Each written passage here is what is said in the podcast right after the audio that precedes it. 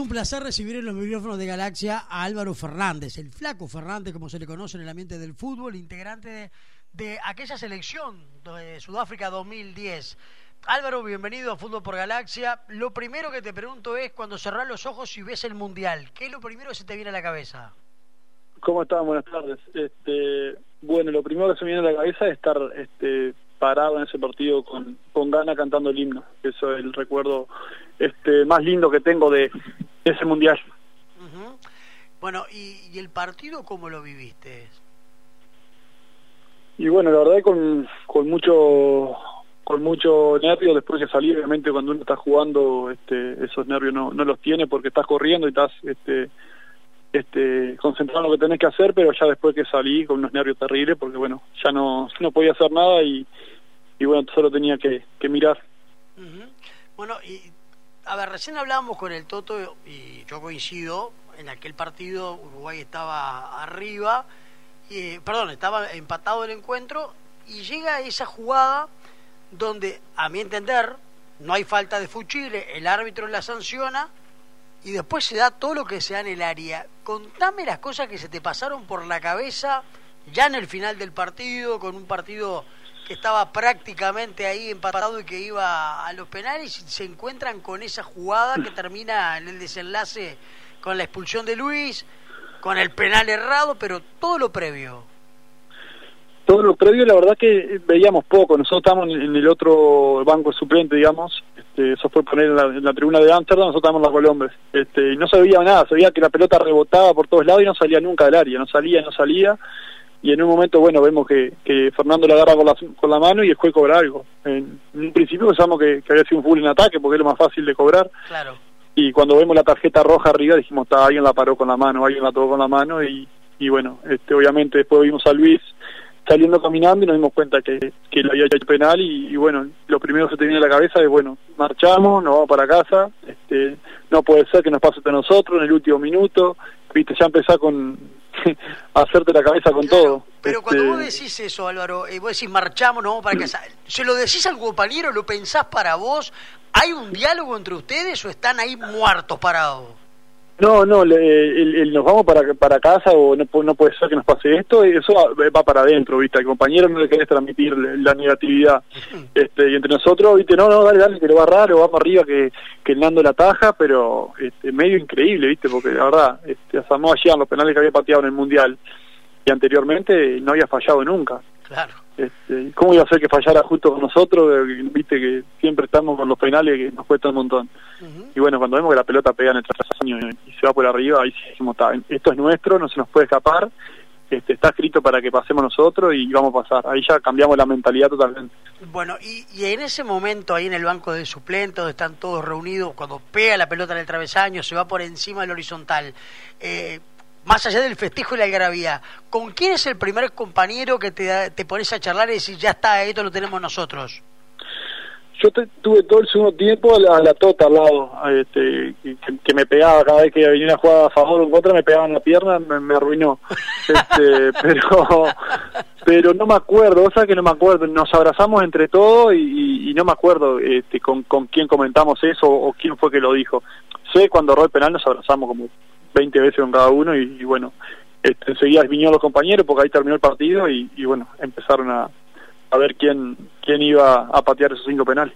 Lo que pasa, Álvaro, es que eh, justamente se da esa situación de, de, pasar de un estado de ánimo al otro, ¿no? Cuando, cuando vos decís, no puede ser, tenemos mala suerte, este, nos vamos del Mundial, y cuando eh, patea, la pelota da en el palo eh, y vos tenés una vida más, decís, ya está, esto no lo perdemos más, esto es nuestro.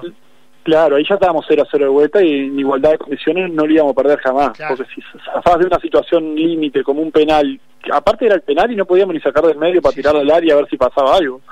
Era el penal, gol y, para casa, o sea, no quedaba más nada. Este, si pasaba de esa situación a estar de vuelta en igualdad de condiciones, era para nosotros, no, no había chance de que no pasáramos. Obviamente ah. Que después había que patear esos cinco penales, que, que era dificilísimo también, pero era para nosotros. Abreu siempre cuenta que él eh, el día anterior se habían trabajado definición por penales y él había pateado tres contra los tres arqueros y había errado los tres.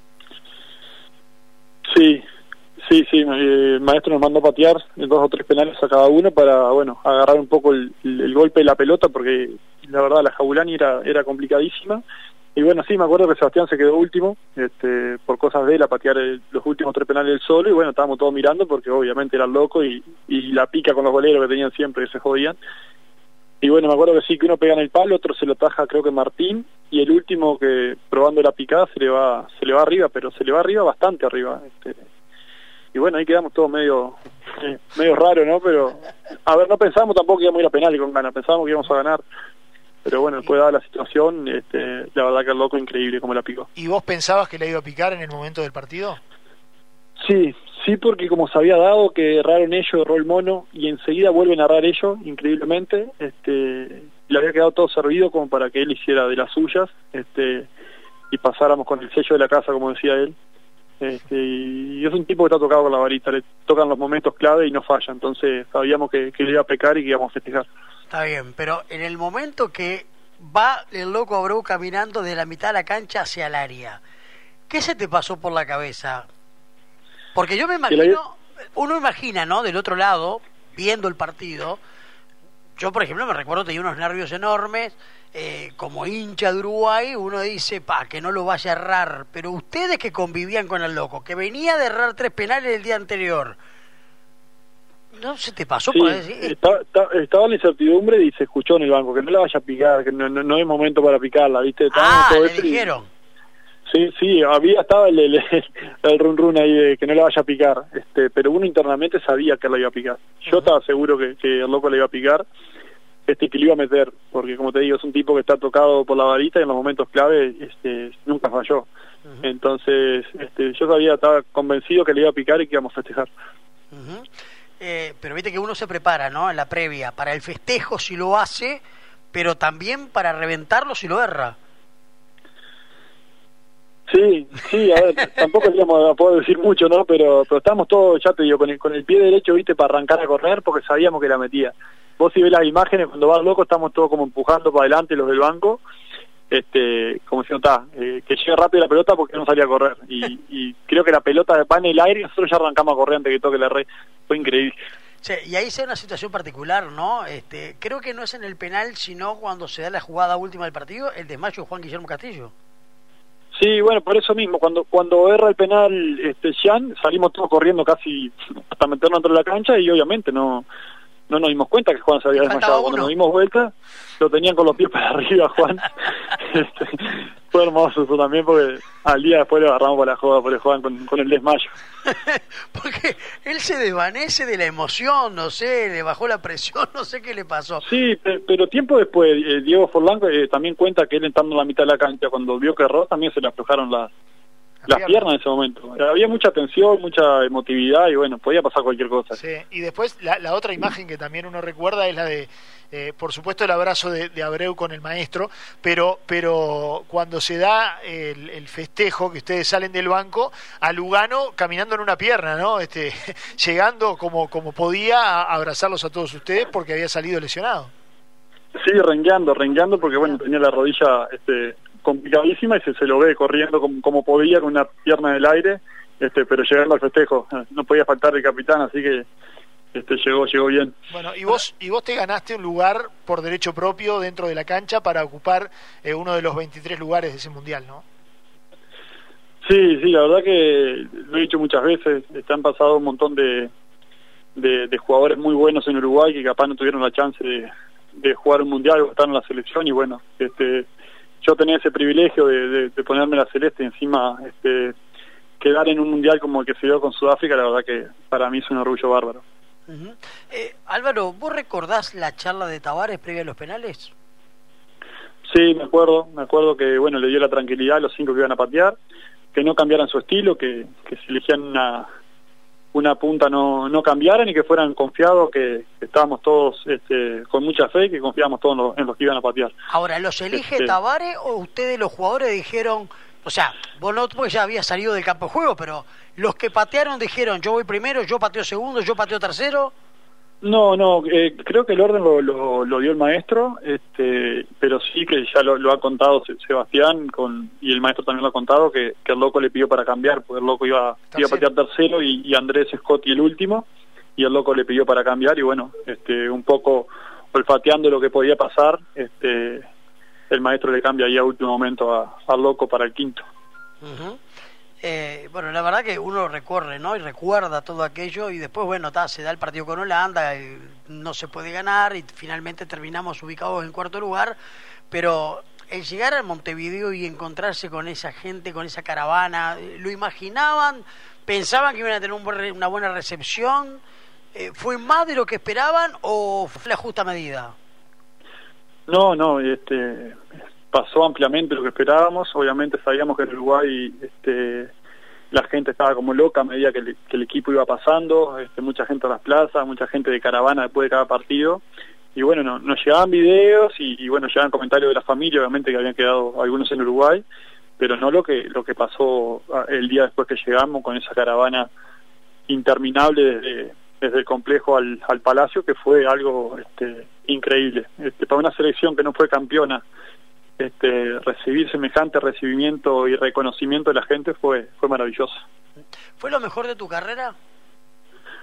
Sí, por escándalo, por escándalo. este, he tenido la suerte de ser campeón con, con equipos grandes, este, acá en Uruguay, en Estados Unidos también me tocó.